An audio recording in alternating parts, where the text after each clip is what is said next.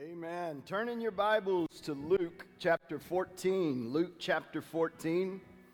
Man, what a day of celebration. Luke chapter 14. When you get there, say amen. Praise God. Praise God. We're going to be talking about a great supper. A great supper. I don't know about you, but what is it about a great barbecue? Come on, who likes a great barbecue? We like that. How many of you are gassers? How many? yeah, yeah. How many of you are charcoalers? How many of you are smokers?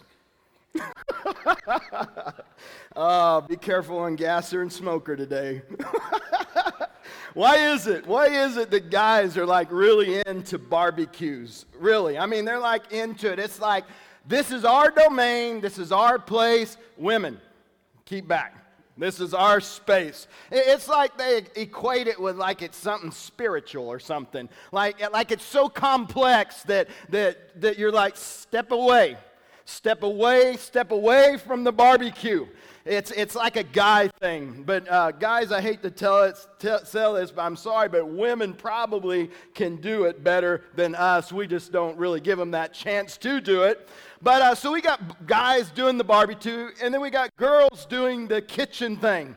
And if we used to ask everybody, what is your favorite meal? There probably wouldn't be a lot of barbecues, but we'd all have a kitchen meal. So, women, we always take what you do for granted, but how many know the kitchen thing is a big deal too? Amen? Woohoo, women. So, uh, what I would do is just say, hey, man, whenever you want to do the barbecue, you go for it because that gives you a chance that you don't have to do it. But, but, what is it about a barbecue? I did it a few weeks ago, and I like it because everybody gets together everybody's happy, everybody's clowning around, and when they bite into those ribs, they're like, oh man, Dad, these are so good. These are so moist.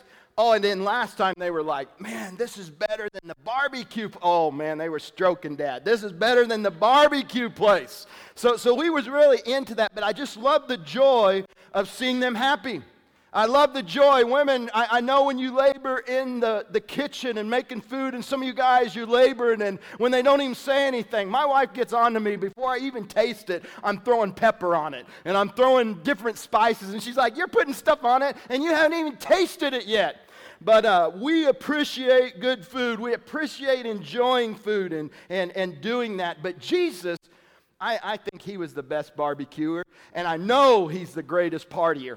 I, I, used to party like crazy, but when I got into Christianity and Christ, it's better than any partying that I've ever been able to do. Anybody say amen to that? It's different. It pure's the best. Pure's the best. But but this enjoyment, you like to see this. Well, Jesus, maybe he was the best barbecue expert. Maybe he was the best at, at throwing a party. And he said in this scripture in Luke 14, 16, it says that he throws a huge party. And it says, He said unto them, A certain man gave a great supper or a great party and invited many. Notice it says that he gave. We're talking about communion today. Karen, that's beautiful how you set that up. Uh, we're talking about communion and, and the supper of the Lord, the, the bread and the table that we're going to do at the end of this service. But a certain man gave a great supper of bread.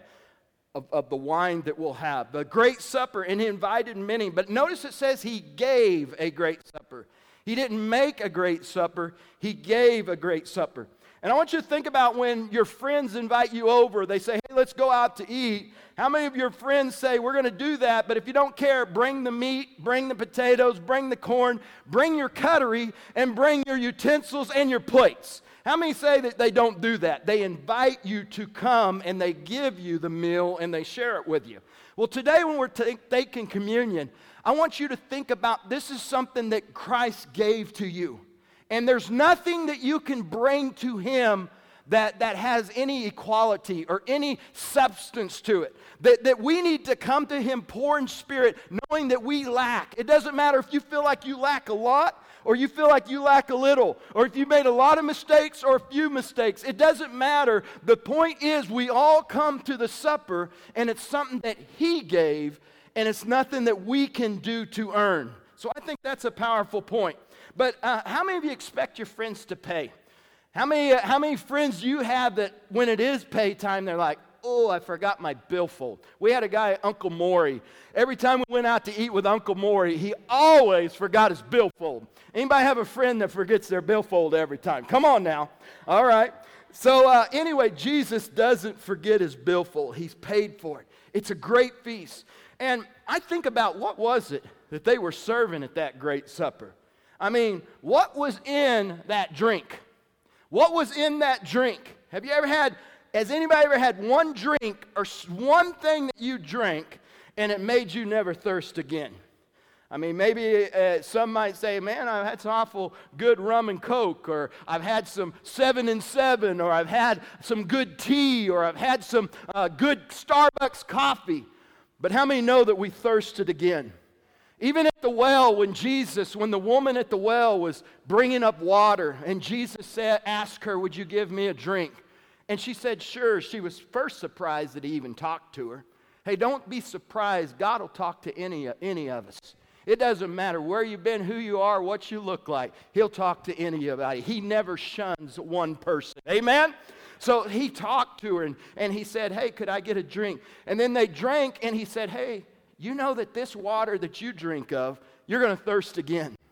But if you drink of the water that I can give you, you're never going to thirst again. Brothers and sisters, never forget that point when you had a deep down body thirst that nothing could satisfy it. A relationship, education, marriage, money, toys, adventures, vacations, fill in the blank. Nothing could satisfy that inner thirst. But when we come to Jesus, God makes us like that. Our Creator, there's something in us that you, you can try if you want, or you can just give up today and give your heart to the Lord. But we're all created in a way where nothing's going to satisfy your thirst until you drink of Jesus and drink of His life. In Him is that life. So, what was in that drink? What was in that bread? What was that bread laced with? You think of bread, when we eat bread, it brings sustenance. I mean, if you have good carbs in your diet, it gives you an, a good kind of an energy. If you have, a, it gives you a sustenance, it gives you the ability to do your day. Jesus said, I'm the bread of life. And when you eat of me and you partake of my life, and even the word, when we read the word, when we have a discipline of reading the Bible, even if it's just a few sentences a day, that's like bread, as we have physical bread, that's how we have our spiritual bread. But when we eat of that bread or we come and we hear the word at church, you leave and you're like energized. You're more positive. You're more, you have a better outlet, outlook or a new perspective. This is the bread that Jesus can give us. Brothers and sisters, Jesus said, Man can't live by bread alone, but by every word which comes out of my mouth. You know, I've tried living my life in a lot of different ways in the way that I wanted to live it. And then maybe at times I stumbled onto something in Scripture or maybe at times somebody shared something with me. I love that testimony of Roger where at work people were sharing and they were having transaction and, and talking. Hey, did that make some of you guys want to talk more about the Lord at work? Seeing that that's really what got him to Christ was people talking about Christ and having those discussions at work. But however it came to you, that bread or that word began to bring life to you. Brothers and sisters, the bread is life. Jesus gives us a supper. He made he didn't make a supper, he gave a supper to us. There's nothing that we can bring to it. And he's not expecting you to pay for anything or to bring anything. And it's going to be the best supper that you've ever had. Well, when he did all that, um, he, he, he did all that and he sent the people out and started to invite people. Uh, the Bible says that all of a sudden, with one accord, they began to make excuses. I want to talk to you today about excuse making. You know, a lot of times we make excuses, we give reasons why we're like, I can't really live for the Lord. You know, the one guy, I forgot to write it in my notes, but the, the one guy said this. Here's the three excuses that were in the Bible.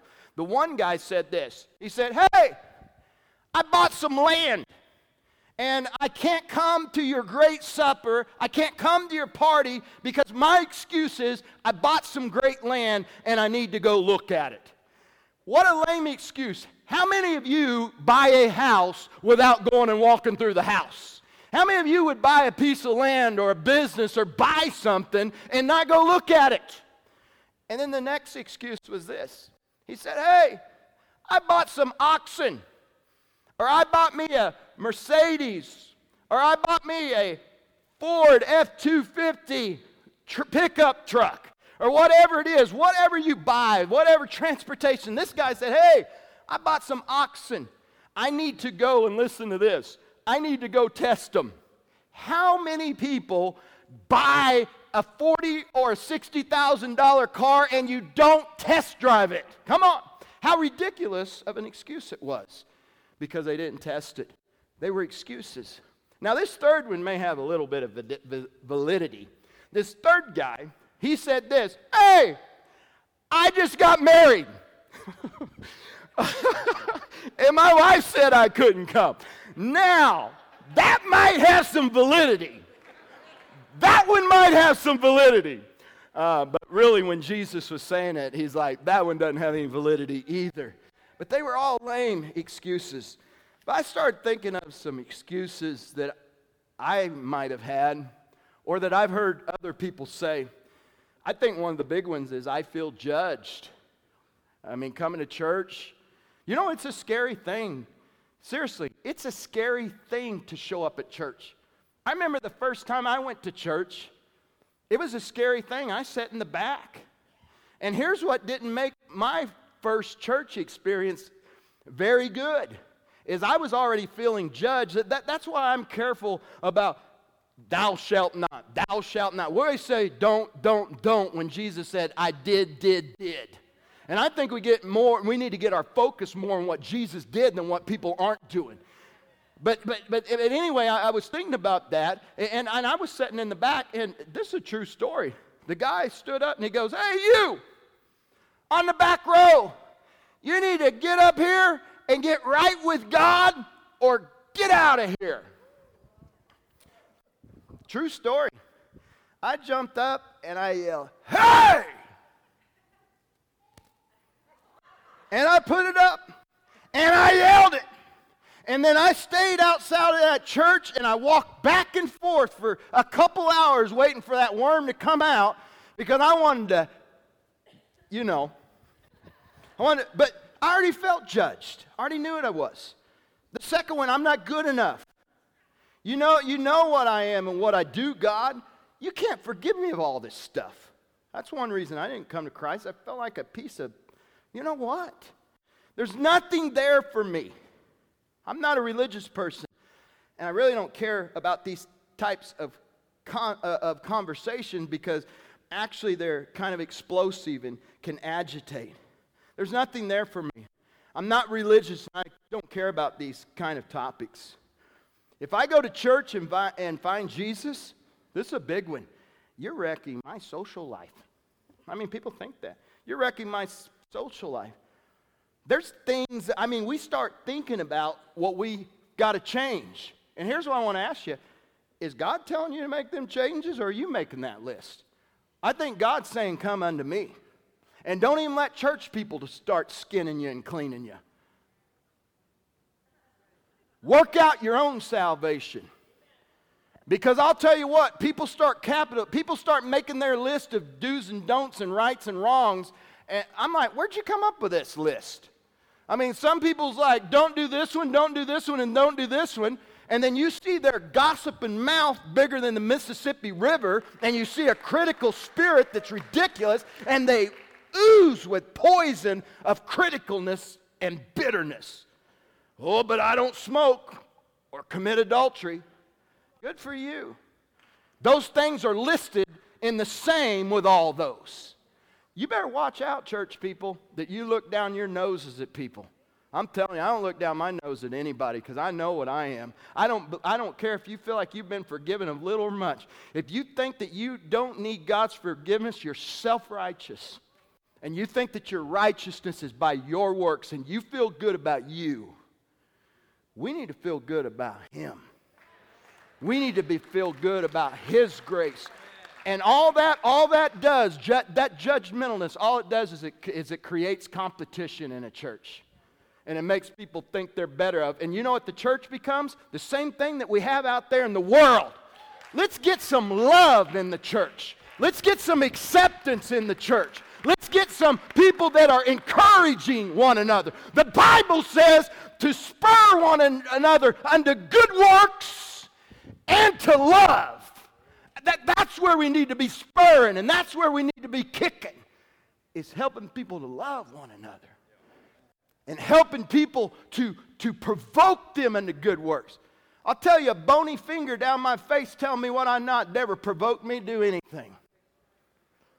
But believing in somebody and telling them they can and what God sees. You know what you're supposed to say with your mouth? What God sees. You know what you're supposed to think with your head? What God thinks. You know what you're supposed to do with your heart? Do what God does. And I'll tell you, God's thoughts for people is He sees them. He sees the past, present, and future all at the same time. And He loves them all at the same time, and He loves them the same way. Ooh, baby. Ooh, baby. Where's Minnie today? Ooh, baby. Woo, baby. Man, I told my wife I didn't feel much passion today. I had a garage sale for two days. I ain't used to that kind of hard work. Pastors don't do anything. I mean, we just, we sleep till noon, and then we play golf. Man, golf's off.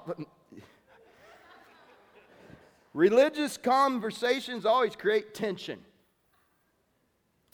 I don't want to talk about this religious stuff and experiment with it because I don't know enough about it. I, I think you almost have to trust. Sometimes I'm like, I know you don't know me, but will you trust me? Like, like oh gosh, fixing a house. When you hire people to fix your house, they come in and they start telling you, I need to do this, you need to do this. Or when you're taking your car to the mechanic, I, I finally get to where I say, You're either jacking with me or you're making it straight. You're either telling me the truth or you're not telling me the truth. You're either gouging me or you're treating me right. Did I say that in a way that everybody got it? One of those three, four, or five ways. I tried country boy, hillbilly, city person. All right? we tried them all. Well, however it is, it, I always just finally do this. Hey, I'm not a mechanic. I got to trust you. Uh, do what you think's right. Chad, that's why your business people wait three weeks to get you because you built trust. You know, sometimes you got to trust the person giving the word because you haven't read the whole Bible. And that's why I try hard to just be real and to keep it real. Um, that's what drew me is keeping it real. And um, the way I see it is if we get to a point where you maybe trust your church a little bit, or trust your leadership, trust their interpretation of the word, um, that maybe our lives can get better. Are, are we trying to get better? Isn't that what we're trying to do? Get better? So, what kind of guests did Jesus invite to this great supper? Uh, he said to his servant, Go out quickly in the streets and the lanes of the city and bring him in here the poor and the maimed and the lame and the blind. And the servant said, Master, it's done and still there's. Hey, how many know there's always room at the cross for you? There's always room for one more. And then he said, Bring in the poor. I want you to think about that. Bring in the poor. Bring in the poor, the maimed, the lame, and the blind. Okay? And, and Jesus went after those. This is spiritually pe- speaking. Blind is people that can't see. That's why when you're praying for people, and you, you can write this down. I think it's, it's either 2 Corinthians 4 or 1 Corinthians 4. It teaches you how to pray for people that don't know Christ. But one of the things you do is you say, Lord, take the blinders off their eyes so they can see truth. Because the enemy blinds people where they can't see truth.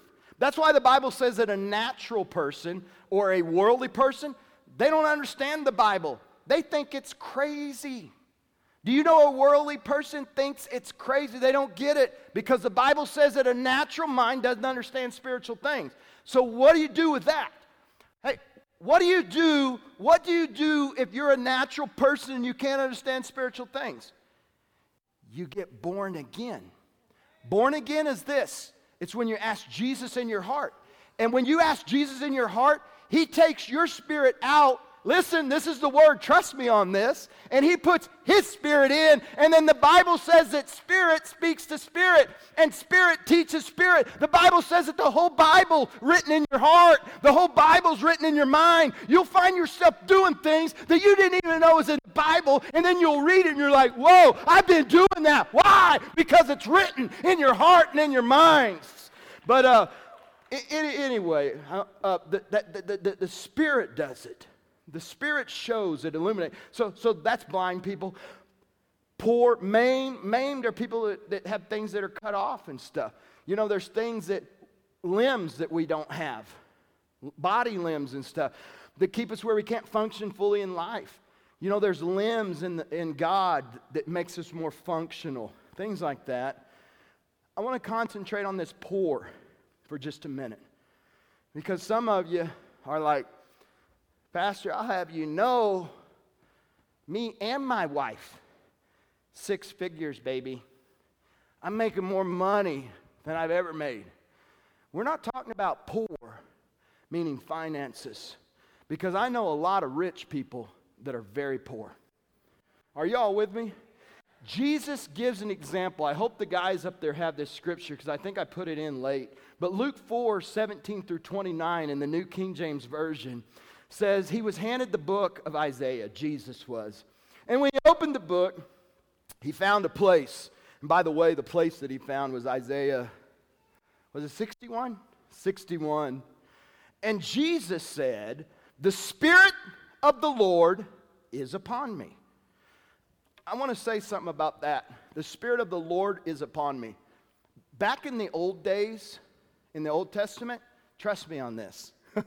Trust me on this. The Holy Spirit would just come upon people, and it was just priests and prophets and kings. But the reason the New Testament so often is so awesome is because, because Jesus broke the wall of partition between God and man and he took care of your sin and he took care of your the bad relationship, the falling out with God. He took care of all that to where now God takes his Holy Spirit and puts it in you. Listen to this God makes you an ambassador to where you can do the same things Jesus did. You can heal, you can preach. No, you, Brian. No, no, no, no, no, no, no, no, no, no, no, no, no. You. You can proclaim liberty to people that are on drugs. You can uh, help people be healed of depressions and, and you can give good counts. No, no, no, no, no, no, no, no, no. That's you. No, we're called to equip the saints so they can do the ministry. Okay? Okay? And you guys do that wonderfully, by the way. Um, when you think of the Spirit, the Holy Spirit, think of it in your belly because Jesus said in John 7, out of your belly shall flow fountains of living water. And then it said, this he spoke of about the Holy Spirit. So we know when you're born again, the Holy Spirit comes and lives in your heart. Now, when you need to do something that's outside of you, how many of you ever have God ask you to do something outside of you? Anybody ever have that happen? And your heart starts going, and then you give 50 excuses why you can't do it. And then you say you don't know the word and you ought to go have pastor do it and all this. But you just got to do it. Anybody know what I'm talking about? Think of this that the Holy Spirit comes up I like the word upon. The Spirit came upon them. The Spirit came up and then on. And it, anointing is the ability to do something you can't do. So you have the Spirit that can come up on you where you can help all kinds of people. Anybody out here got a heart you want to help people? I know you do. I know everybody does. But Jesus, the Spirit was upon him, and he was anointed. I just told you what anointing was. Anointing is having this is so cool. You know, Acts 10 38 says this. It says how Jesus was anointed of the Holy Spirit and he went about doing good. That's Acts 10 38. I'd write that down. Acts 10 38. Get this, you guys. Jesus was God and he emptied himself and became a human, so he needed the Holy Spirit to do the work of the ministry just like we do. He did the example of everything. So, so you're saying, oh, I'm just a man, I'm just a woman, I can't do these things. Jesus was a man, he came as a human, and the Spirit came upon him and anointed him, and he went about doing good. He even said, I can't do anything. Everybody say anything. I can't do anything. This we're talking about Jesus, who was the Word that says, In the beginning was the Word, and the Word was with God, and the Word was God, and thus was in the beginning. All cre- Jesus was there in the creation. He emptied himself of the deity, and then he, he, he's like, uh, he, he, he, he was filled with it. He was a man, and he can. Are y'all with me? You're a woman. Say, I'm a woman, and I can. Because Christ makes me be able to do anything. Say, I'm a man. Come on, say, I'm a man. Come on, men. I'm a man. And I can. Because I can do all things through Christ who strengthens me. His Spirit comes upon me. But the Word shows you, he, the Word shows us who poor people are. Poor people are these kind of people. I, I love this. It says, to preach the gospel Bring it up. To preach the gospel, Luke 4 17. To preach the gospel to the poor. To the poor. He has, but notice the poor has a semicolon. To preach the, look at that. Everybody say semicolon. He's getting ready to define what a poor person is. Here's a poor person. To preach the gospel or to talk to people that are poor. Poor people need to be healed of brokenheartedness. Poor people need liberty proclaimed upon them because they're captive by the enemy. Poor people can't see because they're blind. Poor people need liberta- liberated because they're oppressed. How many people are oppressed and depressed, and you even have to take medicine and stuff? I, have had to take medicine before, so I don't judge you. In fact, I'm going to lie to you. I, I still take 10 grams of medicine because I struggle with depression. But I'm going to get, or I struggle with anxiety. But here's what I've, you know what? Here's where I'm at with that. And that man, stand up, Pastor, stand up. Pastor Tim gave me a word about a month ago that set me free. Him and his wife. This is the guy that's church planting in Rockford, that this church is going to support that ministry. He ministered to me the other day. He said, Brian, I'm like Paul. I'm like, you know how many times I've said, God, deliver me from anxiety? How many's done it? God, deliver me. How many, anything, you fill in the blank. God, deliver me from. And then it just keeps hitting you in the face, and you have your good days and your bad days. Actually, I'm on a good run right now. I'm, I'm to a point where I, I I have to set alarm for the medicine because I forget. God's doing something in me. I just noticed that, I don't know, if, I think He's healing my eyes, and I didn't even ask Him. I, I'm, I'm, I can read my notes, and I did, didn't used to be able, and I, just today I thought, I think my eyes are getting healed. I didn't even ask for that one. But um, I, I asked him, Paul said, I went to the Lord three times and said, Deliver me from this. And the Lord didn't deliver him. He said, My grace is sufficient for you, that in your weakness, there am I made strong. Do you know when anxiety hits me? Come here, buddy.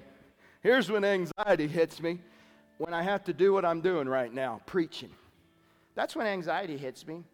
And so I came in and said, Bob, I'm very anxious today and I'm scared to death.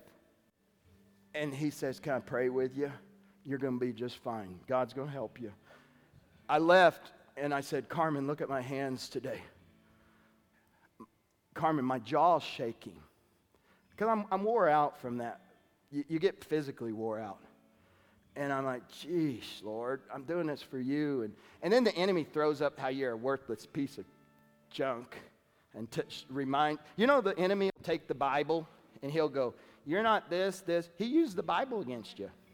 That, that, that's why I'm like, don't tell people what they already know what they are. Tell them what they can be. Tell them what they can be.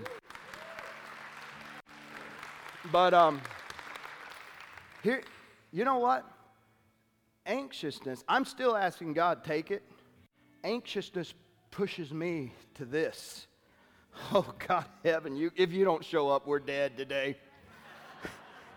if you don't give me some passion, it's going to be boring. Uh, God, if you don't give me words, oh, it's real scary when you're thinking about what you preach and you, you look down and those words don't make a lick of sense. I mean, all this stuff. But God's grace is sufficient. Everybody just say, Thank you for your grace. You know, can I just, Brian, can I just summarize summarize what we what I wanted to say today? We covered a lot of stuff. If you want to write something down, here's what it is. To think less of our mistakes, failures, hangups, bad habits, and remember to focus on the finished work of the cross and what Jesus did to, to, to somehow quit making these lame excuses that's keeping me from God because He wants me to succeed and He wants to give me success. You know, George Washington Carver said 99% of failures come from people who have the habit of making excuses. So I just wanted to say, Brian, will you quit making excuses? Me. Brian, will you keep making excuses today? And then the third thing is, Brian, me, you. Say it to yourself. God loves you right where you're at and he's made you this. Write down 1 Corinthians and read it this week. 1 Corinthians chapter 1, verse 30. It says, God has made you wise. You're not stupid. God has made you righteous.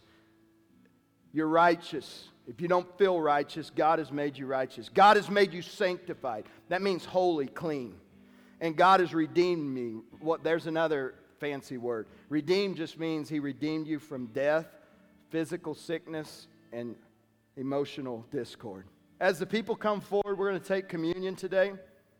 We're going to take communion today. Please, as your heads are bowed, as your heads are bowed, please, I don't want you to remember all your failure right now. With every head bowed, I just feel like God wants me to ask a question. Would everybody, just in respect to people, bow your head? Because I want people to work with me here. Make a little space between you and the person beside you so you can do this without anybody knowing. Hold up just a minute, ushers, please. But I want to ask you. Do you feel filthy? Do you feel that God's frustrated with you? Do, do you feel unworthy to take communion? Lift up your hand. Nobody's looking. Come on, lift them up all over the place. Do you feel unworthy today? Lift them up, lift them up, lift them up all over. Do you feel unworthy? Do you feel judged today? Do, do you feel unworthy? Okay, I want you to focus on the finished work of Christ today. I want you to get your mind off what you aren't what you did, what you should have done, what you feel guilt about. And I want you to put all that on Jesus because the Bible says this He was wounded for my transgressions. In other words, He was wounded for the things that you're feeling bad about right now. He did it. He was wounded for my transgressions. He was bruised for my sins. Listen to this the chastisement for my peace was upon Him. How many of you feel chastened? you, you feel you're being disciplined or, or you're being, that, that, that you deserve to be punished. No, you don't. That's a lie from the enemy. Right now, if you feel like you deserve punishment for your actions, say, No, I don't. Say, No, I don't. No, I don't. Because the word says that he was chastened. He was chastened. He took your judgment. And then by his stripes upon Jesus' back, we're healed. We're healed. Our relationship with God is healed. Our, he's healing our relationship with others. And also, He heals our body. Okay, ushers, if you would hand out the, the drinks and the drink and the bread. If you're here new today, we have open communion. If you, if you are born again and you believe Jesus to be Lord of your life, you grab one of those cups. And when you get that cup, there's two on top of the other. Kind of twist them counterclockwise, they, sometimes they stick a little bit. If you try to pull them, you spill it everywhere. So just kind of twist it. And then hold each in your hand, and I'm going to give you a minute. And I want you to think about what Jesus did and what he, what he gave you. And I don't want you to tell him everything that you're going to do and everything that you haven't done. Begin to just, just say, Lord, thank you for forgiveness. Thank you for forgiveness. Thank you for cleansing. Say, thank you for loving me. You know, when my kids used to do wrong and I knew they did wrong, they would try to tell me what their wrong was, and I'd go, hush, hush, hush, hush, hush, hush, hush. Don't even say it. You got it. You got the point. Don't even say it. It doesn't matter. Oh, but, but, but, but, but, but. Don't even say it. Right now, don't even say it. Just thank Jesus for his blood. Oh, but you're supposed to confess. You've confessed. Trust me. That's why you feel so bad. Thank you for your love. Thank you for your kindness. Thank you for believing in me, Jesus. Thank you for working out a relationship that's bad. Don't bring anything to Him today, He brought it to you.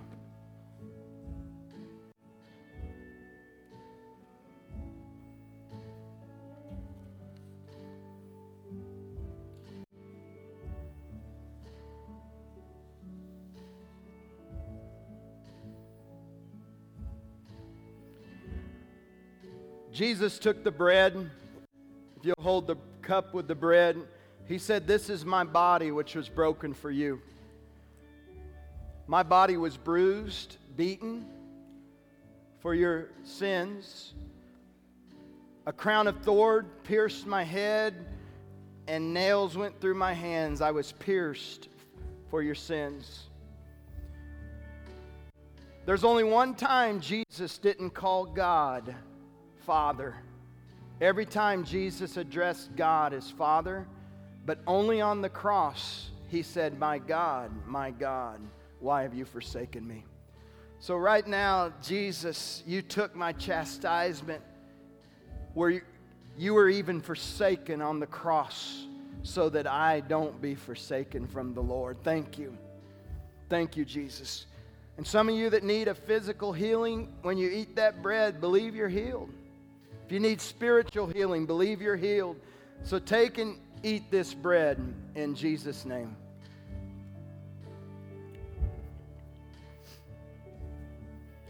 Hold the cup up. This is the cup of the New Testament. The, the New Testament was thou shalt not, thou shalt not, thou shalt not, thou shalt not, thou shalt not. The New Testament is I will, I will, I will, I will, I did, I did, I did, I did. And right now, I want you to just say, Thank you for forgiveness. Thank you for fulfilling the law that I can't fulfill. Thank you for making my relationship right with God. Thank you for forgiving me of my past, present, and the future sins I'm going to do. Thank you for the blood of Jesus. Somebody say, Thank you. Thank you. I believe it should be a celebration. Thank you. Thank you for new life. Take and drink it. Hallelujah. I always get chills down my back when I drink that cup. Ushers are going to come forward, pass your cups to the end. I want to leave you with this today. Things I want you to practice this week. Things I want you to practice this week. Because we all want to get better, right? How many want to get better? How many want a better life? Better relationships? Come on, we want to get better. So we need to practice. As you go through this week, you're going to be faced with decisions to make a choice for God. You're going to be at a road where you go God's road or your road. Everybody look at me. Just one time this week. If you had a choice 50 times, one time this week, take God's road. Because that's one more than you did last week. And then next week we'll take three trips, all right? Who, will say I'll take one? I, will do. Hey, Here's another thing I want you to do this week.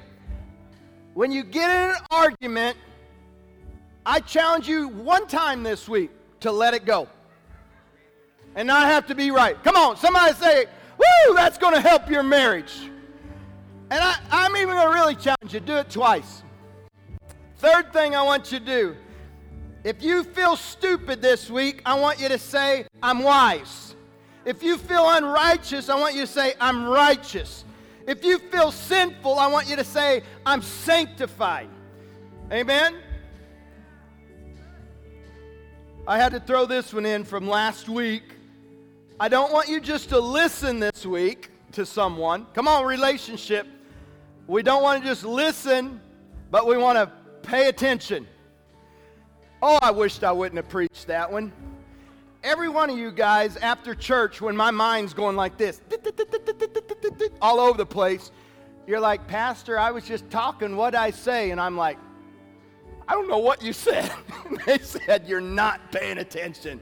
All right, Brian's going to pay attention. All right, I want to see you next week, and I'm going to give you some more, and your life is going to get better and better. That's why you go to this church, and that's why you keep coming to this church, because your life is getting better and better. Amen. I'm going to do my best to get something to bring to you next week, and I want you to come, but here's what it's going to be on. How do we keep a happy heart? Let's stand to our feet. We got prayer people up here because Jesus said, My house shall be a house of prayer. If you need prayer for encouragement, healing, salvation, if you want to be baptized, if you're discouraged, anything, come on, prayer team, come forward. They're ready for you. God bless you in the name of Jesus. God bless you. God bless you. God bless you. We'll see you next